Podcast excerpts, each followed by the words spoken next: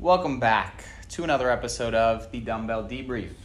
Today we are diving into the training world and I want to discuss how we can enhance our group training coaching. I'm going to be specifically talking about working with athletes, but this can be applied to various populations and various professions. Personal trainers, strength and conditioning coaches, and even physical therapists can and should find value from these tips that I go over.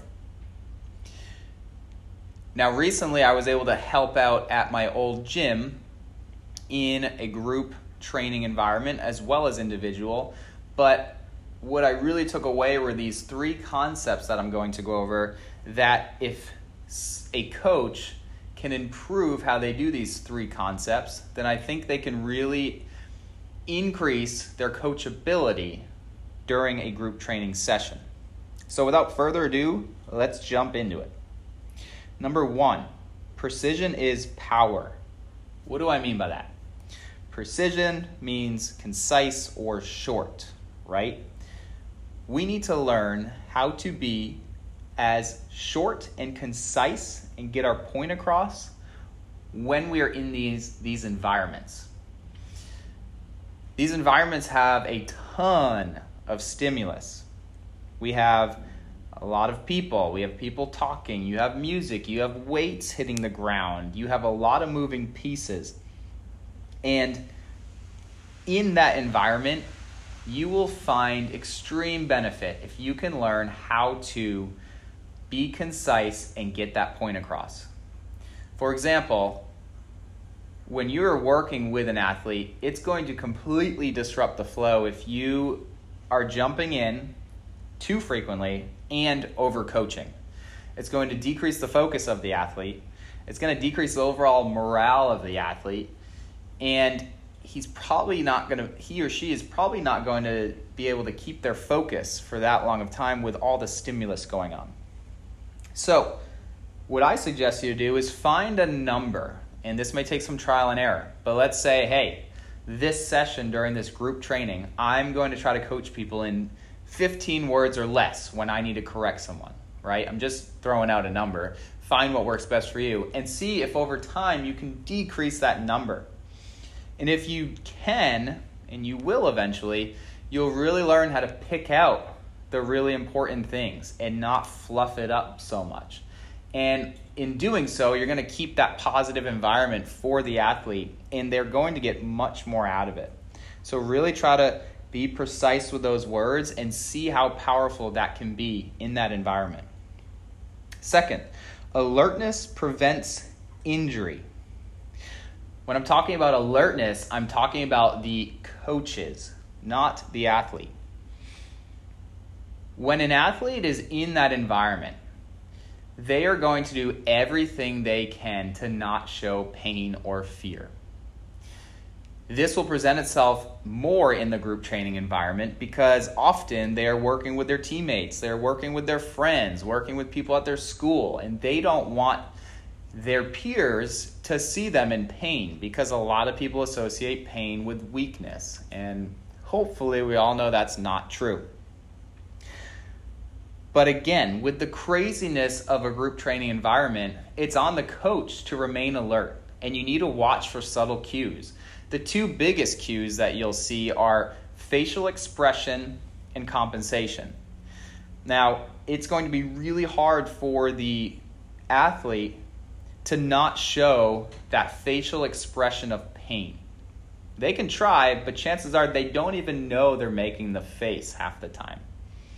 So, really watch when they're doing the exercise. Are they wincing? Are their eyes bulging? Are they clenching up, right? There's all different signs, and everyone's going to be different, but stay alert and stay focused on those things.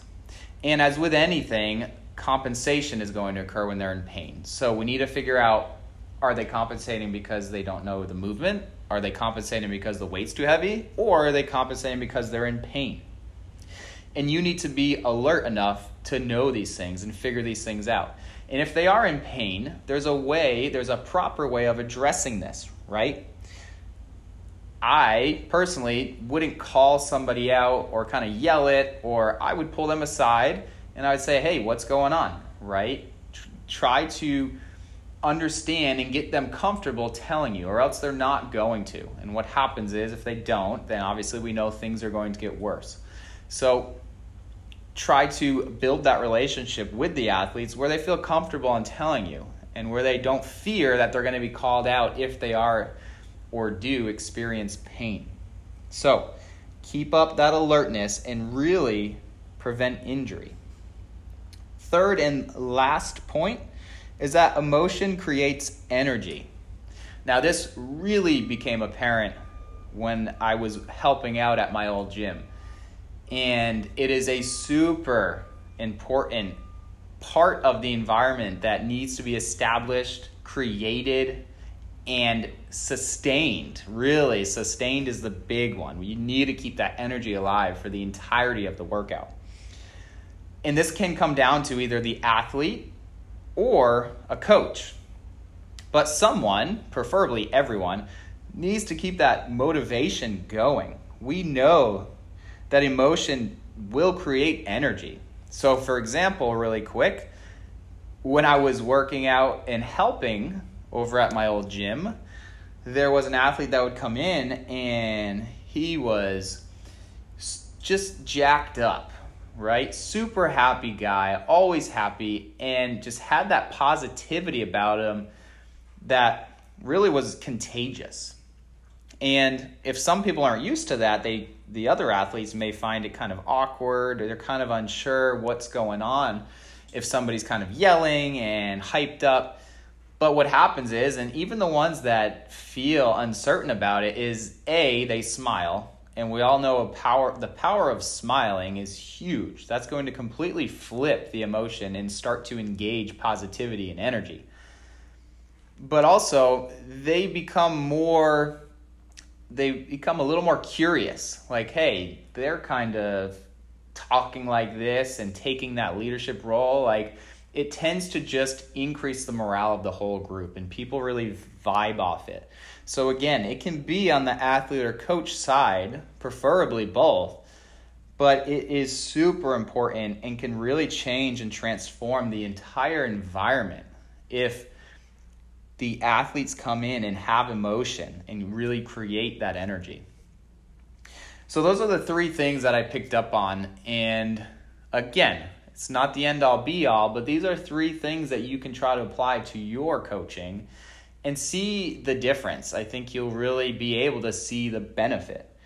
So, as always, if you guys have any questions, don't hesitate to reach out. I'm always more than happy to answer any question you have. And with that said, I will see you guys on the next episode.